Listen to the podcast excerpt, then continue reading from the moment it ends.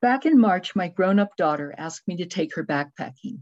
It's not every day that an adult child wants her mother's companionship in travel, so I chucked my other summer plans and made a reservation for late August in Desolation Wilderness, southwest of Lake Tahoe, a location guaranteed to delight a beginner. All spring, I excitedly pawed through gear, refreshed my memory about purifying water, gingerly test started the tiny gas stove, planned great meals. I day hiked with a pack loaded with weights to get in shape. I was in heaven. Now, though, the fires. First, the Dixie Fire worried me, then the Caldor Fire struck. My heart sank. The wilds of California that I love, that inspire and restore me, are in grave danger. I mourned for the lands, and I lamented that our trip was doomed. Every morning, as I monitor air quality in the Sierra, the situation degrades.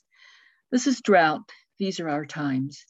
Yet, though I can't rescue the wilderness from fire, I recognize that I could salvage the joy of a few days solo with my daughter. I needed to pivot and be flexible. Researching furiously, I envisioned other forms of togetherness. The point was to keep my eye on the main goal time together. The plans changed every day, every hour, but I've been willing myself to stay positive. Now we're looking toward the coast, even daring to see a silver lining in burning less gas to get there day hikes, a kayak excursion, a swim in the bay.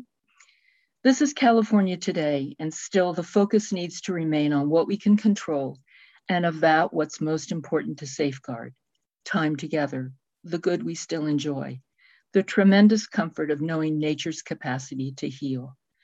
Holding on to that in the midst of grieving the great losses California endures, off we'll go, who knows where, traveling together. With a perspective, this is Marilyn Englander.